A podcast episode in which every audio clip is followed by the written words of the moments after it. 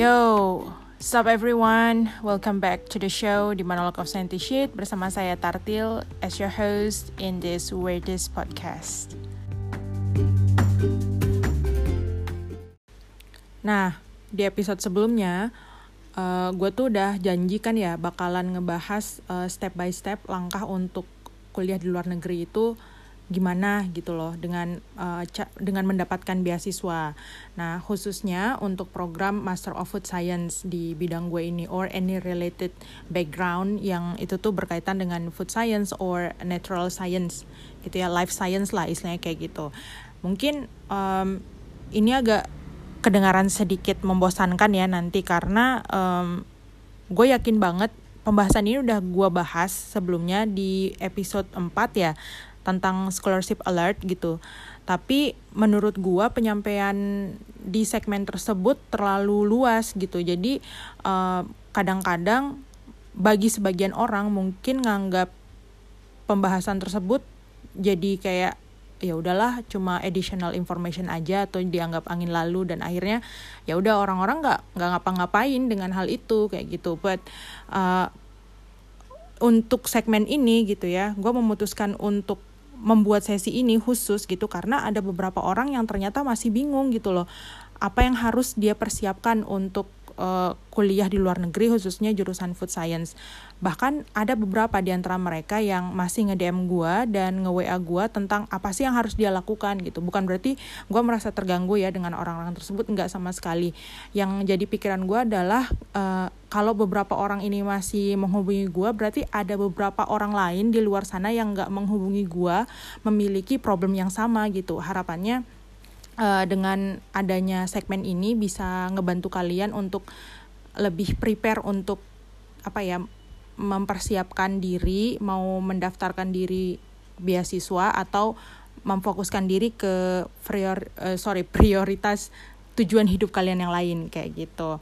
Nah bukan berarti uh, gue menyampaikan tips-tips uh, kuliah di luar negeri khusus untuk background food science ini nggak bisa diaplikasikan di ini ya di background yang lain gitu ya. Uh, I'm quite sure ini bisa diaplikasikan in any background kayak gitu. Karena gue cuma membahas tentang ini aja sih uh, food science aja. Karena kebanyakan yang nanyain ke gue itu ya mereka rencananya mau kuliah di bidang tersebut kayak gitu.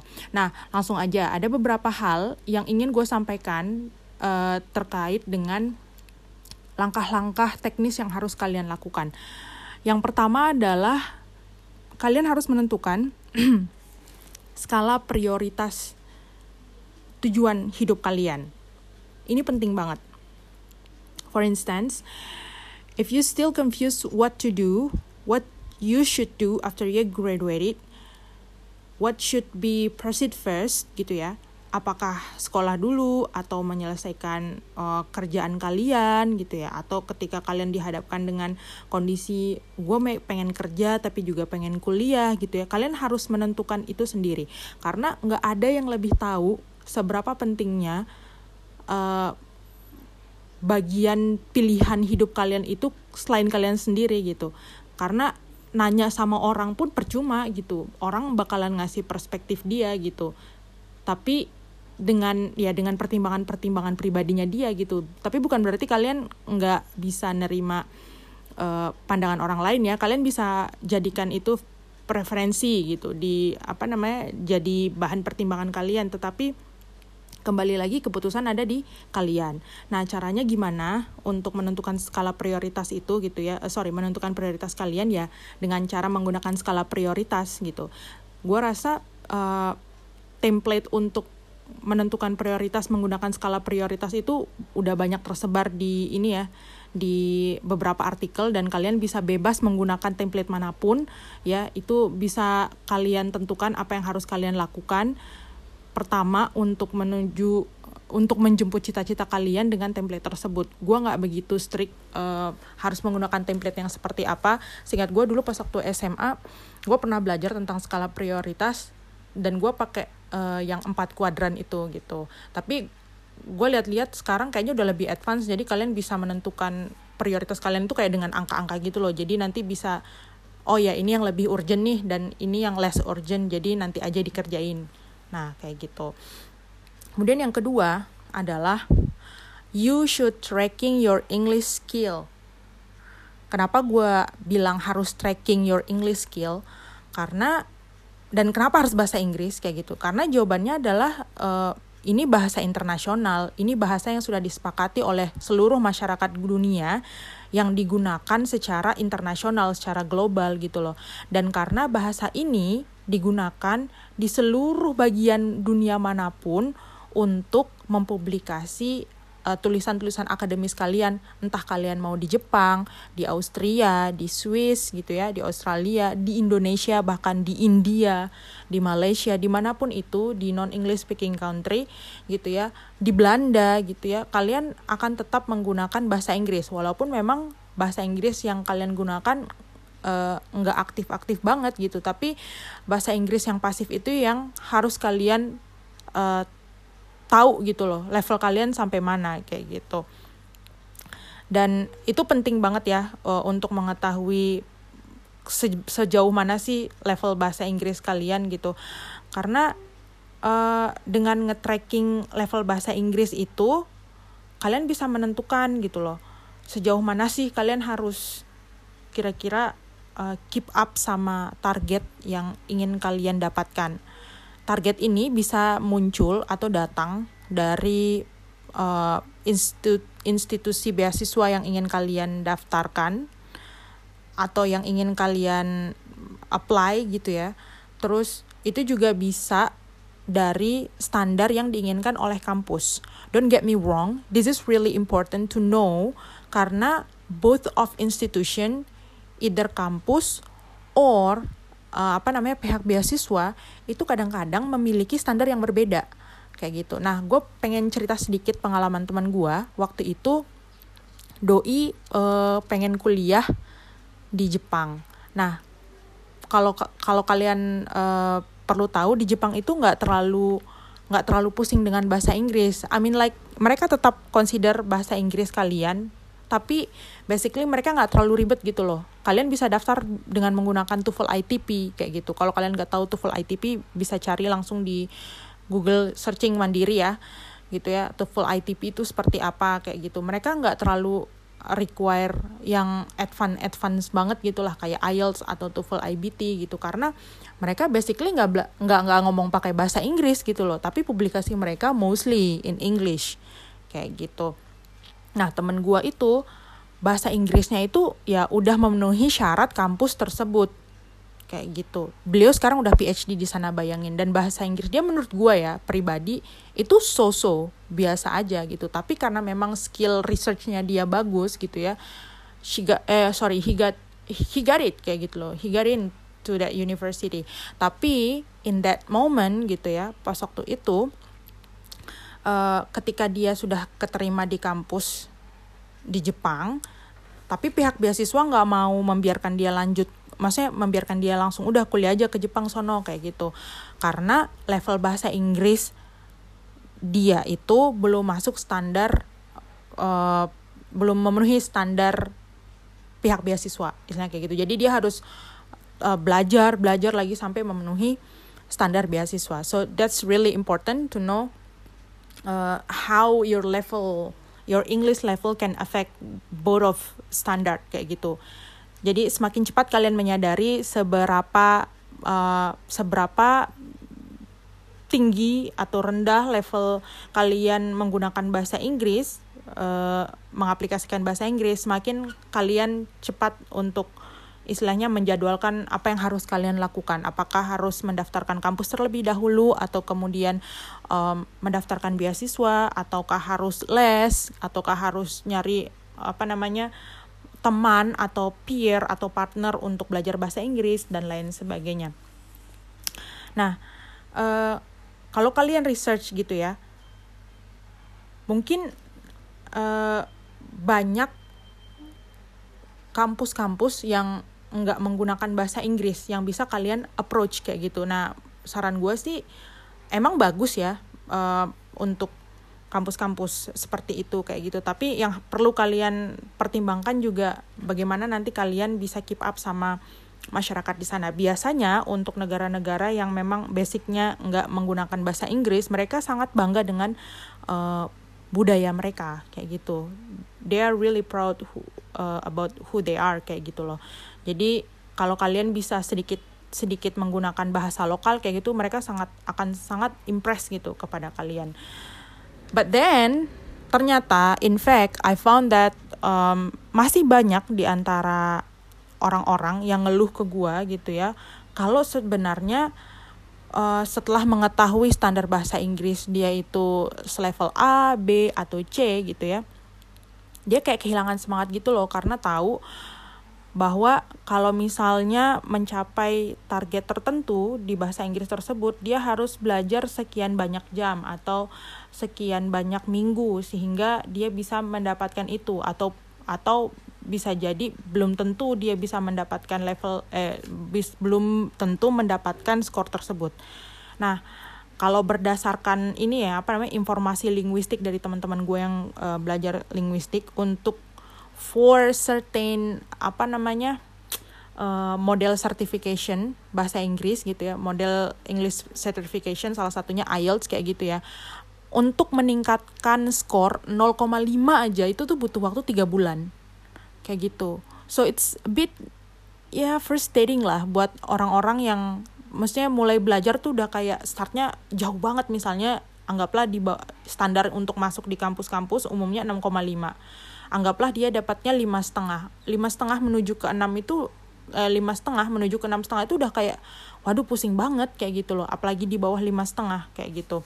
Tapi uh, bukan berarti gue mau mendiscourage kalian ya. Kalian tentu bisa melakukannya karena uh, dari pengalaman teman-teman gue ada salah seorang teman itu tuh dia bener-bener kayak wow she's amazing gitu loh. Uh, she's not basically you know smart in languages. Maksudnya ada orang yang memiliki kecerdasan di uh, apa istilahnya linguistik gitu ya. Mereka cepat paham dan nangkap dengan ilmu-ilmu uh, linguistik kayak gitu ya. Bahasa-bahasa baru terminologi-terminologi bahasa baru kayak gitu. Mereka cepat gitu. Tapi teman gua ini dia anak teknik bayangin dan she's not into English actually. Tapi karena memang waktu itu dia dia punya kesempatan untuk kuliah di luar negeri akhirnya she forced herself to study English gitu ya dengan jadwal yang bener-bener padat. Itu tuh dia bela-belain pergi ke kampung Inggris dan belajar cuma empat bulan. Bayangin gue nggak tahu skor pertama dia berapa. Tetapi dalam kurun waktu empat bulan oh my god legit. Dia langsung kayak uh, dapat IELTS yang sesuai dengan uh, target kampus dan target uh, institusi beasiswa kayak gitu. And wow I'm happy for her kayak gitu loh. Dan tentu kalian bisa juga kayak gitu. Kayaknya gue masih nyimpan itinerary-nya. Kalau mau kalian kalau kalian mau gue share gitu ya uh, secara pribadi apa aja yang dia lakukan untuk belajar selama empat bulan tersebut. Tapi dalam waktu empat bulan itu dia benar-benar kayak udah nggak bisa diganggu dengan dunia lain selain belajar bahasa Inggris itu gitu. Jadi dia benar-benar fokus gitu loh. Kalau nggak salah di Pare itu dia sempat belajar satu, satu minggu atau dua minggu tuh hanya belajar grammar doang sisanya belajar IELTS. Kayak gitu. Nah uh, apalagi ya temen gue rata-rata sih ini ya uh, anak jurusan bahasa Inggris. Jadi mereka nggak punya begitu eh, nggak uh, punya begitu banyak tantangan seperti teman-teman yang nggak belajar bahasa Inggris pada umumnya ketika S1 gitu. Jadi mereka memang udah udah dapat flow-nya istilah kayak gitu ya, udah banyak dapat oh sign-nya kayak gini. So they don't they don't really start struggle gitu. I don't know, I don't know. Maybe some of them uh, are struggling for for for for getting uh, that certain scores gitu. Tapi mostly buat mereka itu mereka nggak terlalu istilahnya nggak terlalu susah sesusah kita lah yang mau belajar ilmu lain terus pakai bahasa Inggris kayak gitu. Apalagi science oh my god. Science science salah satunya kalian harus benar-benar familiar banget dengan terminologi terminologi yang aneh dan nggak pernah kalian dengarkan sebelumnya. So that's why I want to recommend you untuk belajar bahasa Inggris dengan uh, beberapa tips yang pernah gue lakukan waktu itu sebelum gue belajar di dalam kelas gitu ya untuk eh, apa istilahnya untuk melatih otak gue atau brainstorming otak gue dengan beberapa cara gitu. Yang pertama, gue ngasih tips ini ya. Gue ngasih tips ini karena gue ngambil tes IELTS. Gue nggak ngambil tes TOEFL IBT waktu itu karena gue nggak begitu familiar gitu ya. Dan gue memutuskan untuk ngambil IELTS karena uh, itu yang pertama kali muncul pas waktu gue searching gitu loh tes bahasa Inggris yang ada itu apa aja. Dan kayak kualifikasi pertamanya di jurusan yang gue inginkan dia nyebutnya IELTS. Kemudian TOEFL IBT disebutkan setelahnya gitu. Jadi yang pertama gue lihat adalah IELTS sehingga gue langsung searchingnya IELTS aja gitu. Nah di situ di IELTS itu ada empat section untuk belajar. You can just uh, you know apply this kind of tips untuk belajar uh, ba untuk um, you know sertifikasi bahasa Inggris dengan model tes apa pun. Jadi nggak hanya IELTS menurut gue kalau misalnya kalian ternyata nggak sempat uh, tes IELTS dan akhirnya uh, end up with tes TOEFL ITP gitu I think this this kind of tips still working gitu yang pertama untuk listening sama reading ya, untuk membiasakan diri, gue setiap malam sebelum tidur itu minimal baca artikel satu aja sebelum tidur. Sebelum tidur tuh baca artikel satu gitu ya, entah itu berita, daily news gitu ya. Kalian terserah bisa milih uh, New York Times. Kalau biasanya HP gue masih default berita-berita Australia ya udah gue baca kayak gitu. Atau kalau kalian nggak tertarik sama berita, kalian bisa milih eh, topik-topik uh, yang kalian suka gitu loh, cerita uh, artikel-artikel gosip tentang luar negeri, I think that's kind of cool juga gitu. Terus atau uh, artikel-artikel tentang uh, science, teknologi, sustainability, environment, that's kind of dope gitu kan. Sebelum tidur kalian baca-baca satu artikel aja gitu ya, dan uh, kalian bisa figuring out uh, artinya saat itu juga gitu. Tapi mostly dengan membaca artikel itu tuh kayak melatih kita uh, istilahnya membaca keseluruhan makna dari sebuah uh, tulisan kayak gitu loh. Jadi uh, udah bukan saatnya kita mempelajari oh ini artinya apa ya, ini artinya apa ya kayak gitu. Jadi kita lebih fokus sama konteksnya kayak gitu. Tapi harus dibaca untuk melatih kecepatan baca kita juga gitu karena nanti di tes IELTS itu ya ampun baca baca tiga artikel itu cuma dalam waktu istilahnya cuma dalam waktu satu jam gitu. Dan itu menurut gue kurang banget kalau nggak dibiasain. Nah yang kedua adalah untuk latihan listening perbanyak dengar uh, podcast. Podcast dalam bahasa Inggris ya bukan podcast ini gitu. Jadi kalian dengarnya ya podcast dalam bentuk bahasa Inggris ada podcast TED Talks gitu ya. Banyak podcast podcast yang menarik menurut gue yang untuk bisa didengarkan sehari-hari untuk melatih kepekaan telinga kita untuk mendengarkan uh, apa namanya bahasa Inggris kayak gitu loh. Nah, uh, kalau gue sih untuk lebih rileks ya, gue biasanya uh, dengar dengar TED Talks gitu ya. TED Talks itu cuma berapa menit sih? Ada yang 3 sampai 5 menit gitu. Tapi saran gue ya sehari 10 sampai 20 menit lah dihabisin kayak gitu. Nah, di section berikutnya ada writing sama speaking. Writing sama speaking ini skill aktif ya. Jadi kayaknya kadang-kadang buat orang Indonesia banyak yang kagok kayak gitu jujur kalau ngelihat uh, orang-orang gitu ya mereka skill pasifnya untuk reading sama listeningnya nggak usah diragukan lagi. Orang Indonesia they are the best gitu loh. Tapi when it comes to the active skill gitu ya kalau kata uh, seseorang yang pernah ngasih tahu gue orang linguistik kita agak sedikit lag di sana gitu loh. Nah, cara mengatasinya kalau gue sih benar-benar cara bodoh ya. Waktu itu pas waktu untuk ngelatih writing gue, gue nyari nih. Jadi di dalam IELTS itu skor tertinggi adalah 9 gitu loh. Gue nyari contoh-contoh writing yang skornya 9 itu writing part 1 sama part 2 gue tulisin gue tulisin tiap hari sampai gue hafal sampai gue hafal titik komanya gue tulisin aja gitu karena untuk familiar um, apa istilahnya familiarize beberapa kata untuk beberapa topik khusus kayak gitu loh. Jadi biar gua nggak kayak nggak sa salah nempatin kata ini di topik ini kayak gitu. Jadi ya udah gue tulisin deh sampai gue hafalin lah itu gitu. Kemudian kalau speaking gitu ya uh, kalau speaking cara yang paling jitu sih menurut gue apalagi kalau misalnya kalian malu gitu ya ngomong di depan kaca. Kalau misalnya nggak punya uh, partner untuk ngomong gitu ya teman gitu ngomong di depan kaca. Caranya adalah buat draft persiapkan pertanyaan-pertanyaan IELTS yang mungkin muncul gitu ya banyak ada di YouTube.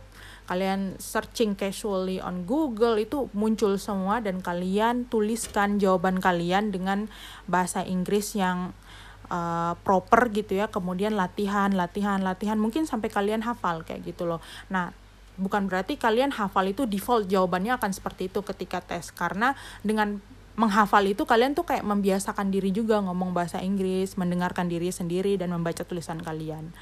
Kayak gitu. Nah uh, kalau udah selesai ya kalau bahasa Inggris lo udah rampung gitu ya nah saatnya mencari kampus gitu kalau kalian udah oh jadi kalian cuma menghabiskan waktu cuma sekitar menurut gue cuma dua setengah jam sih kalau misalnya ngikutin tips uh, yang gue lakukan. Ngerjain writing satu jam yang kayak gitu terus speaking satu jam dengerin uh, podcast 10 sampai 20 menit baca artikel cuma 10 menit. Well that's only sekitar dua setengah jam gitu. Jadi ya lumayan lah ya. Lumayan sedikit waktunya. Tapi kalau kalian lakukan terus menerus gue gue pikir akan ada impact yang benar-benar luar biasa kayak gitu. Nah, oke okay, kembali lagi setelah uh, bahasa Inggris lo rampung semua gitu ya. Jadi um, waktunya mencari kampus. Mana dulu nih kampus atau uh, beasiswa dulu? That's depend on you. It's dependable. Uh, I cannot choose which one kayak gitu loh. Tapi menurut gua kalau mau belajar dari pengalaman, you need to find kampus dulu kampus. Kenapa? Kalian harus nyari tahu soalnya. Jangan sampai kalian termotivasi untuk kuliah di luar negeri karena oh orang ini orang si A dia kuliah di B. Gue juga mau kuliah di B ah kayak gitu. Sebelum kalian research dulu kan jurusan gue sama kayak dia gitu. Jadi kayak food science oh yaudah gue kuliah di Unimelp aja kayak gitu.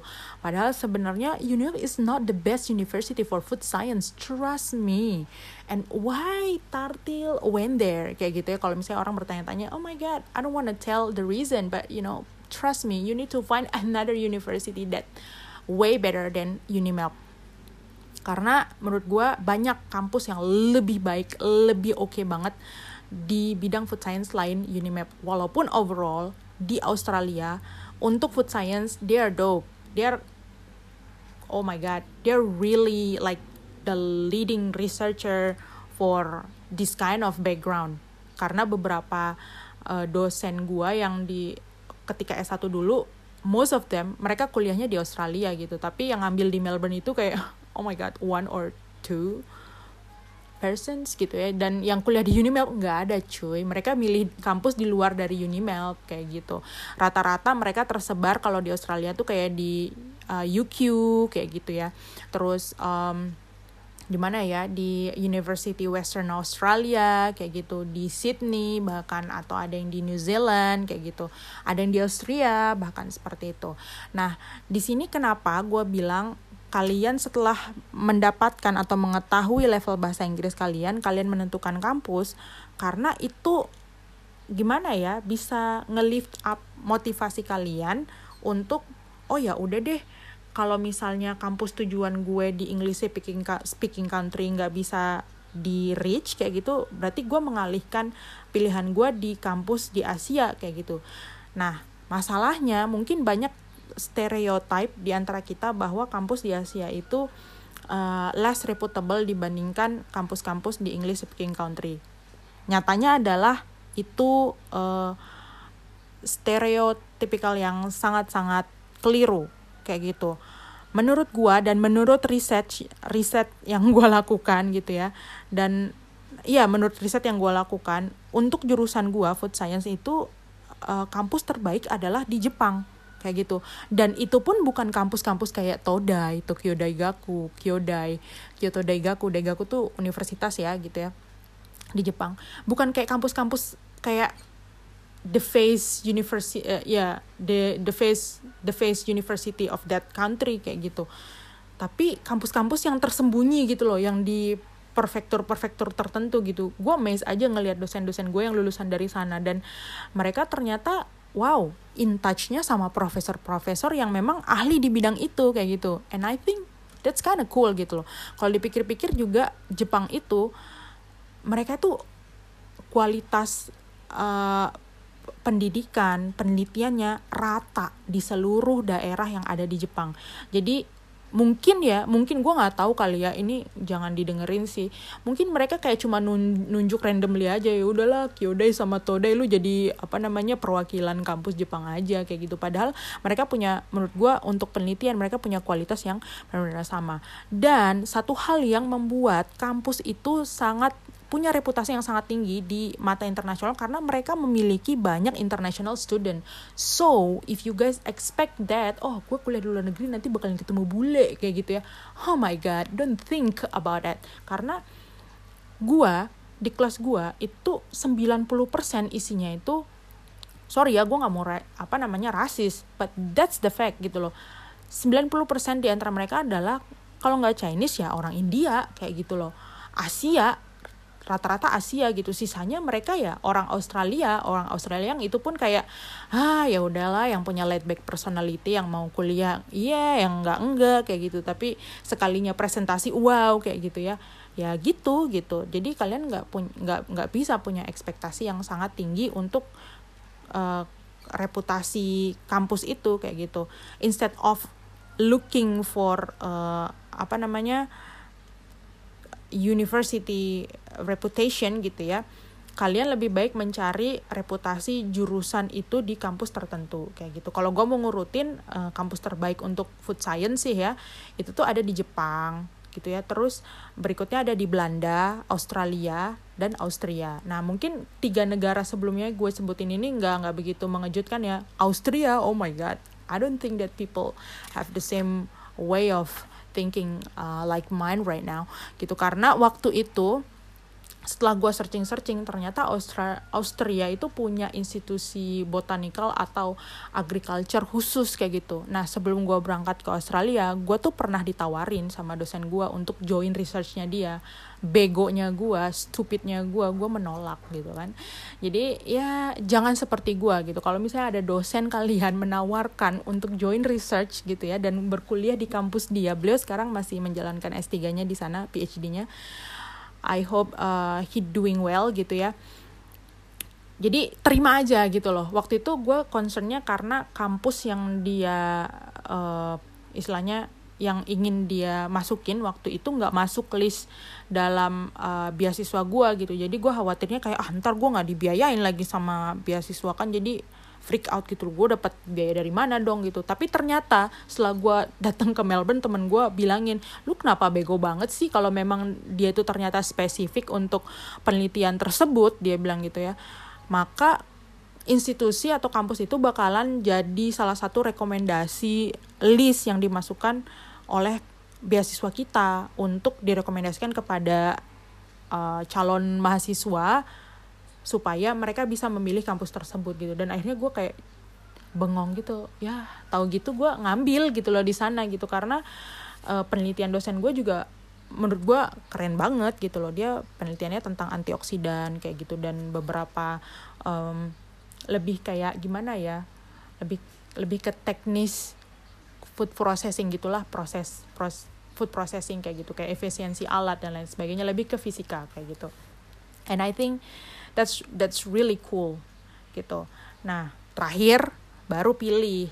Kalian mau ngambil beasiswa apa? Kayak gitu. Nah uh, ketika kalian mau menentukan uh, memilih beasiswa apa gitu ya mungkin banyak di antara kalian mengambil keputusan uh, memilih beasiswa A atau B berdasarkan dengan oh gue punya rasa patriotisme untuk memilih ini. Oh gue pengen melakukan ini dan lain sebagainya. Itu terserah kalian ya gitu tapi itu bukan tujuan utama. Tujuan utamanya adalah kalau kalian uh, mengambil beasiswa itu harus benar dengan dengan eh sorry harus benar-benar dengan ya niat yang tulus dan mengintegrasikan tujuan kalian bersekolah itu sesuai dengan visi dan misi dari uh, beasiswa yang ingin kalian dapatkan kayak gitu and that's the key for making it work when you want to get that scholarship. So the point is bagaimana mendapatkan beasiswa itu? Gue nggak mau ngomong panjang lebar uh, pertanyaan ini akan dijawab seperti ini. Well you can figure it out by yourself. But the important thing is kalau kalian ingin mendapatkan beasiswa A atau B kalian tinggal cari visi misinya tuh apa. Dan mengintegrasikan apa pun yang kalian tulis motivation letter gitu ya. Terus apa namanya uh, draft-draft interview kalian itu sesuai dengan apa yang diinginkan dari uh, pemilik dana tersebut gitu loh. Supaya apa? Mereka tahu oh orang ini potensial nih untuk gua biayain gitu.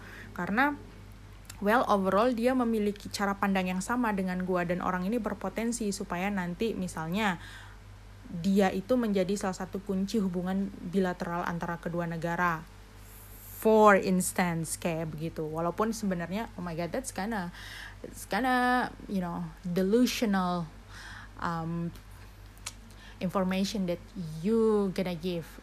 Ya awalnya mungkin orang-orang sangat termotivasi tapi setelah balik mereka akan mikir gue ngapain ya? Kayak gitu and ya yeah, I'm in that pace anyway but I know it's kinda temporarily jadi kayak uh, still figuring out what to do. Anyway uh, that's the tea for winning uh, the interview for getting scholarship. Uh, intinya mengintegrasikan ini aja sih visi dan misi kalian dengan uh, pihak yang memberikan beasiswa. Ya gitu deh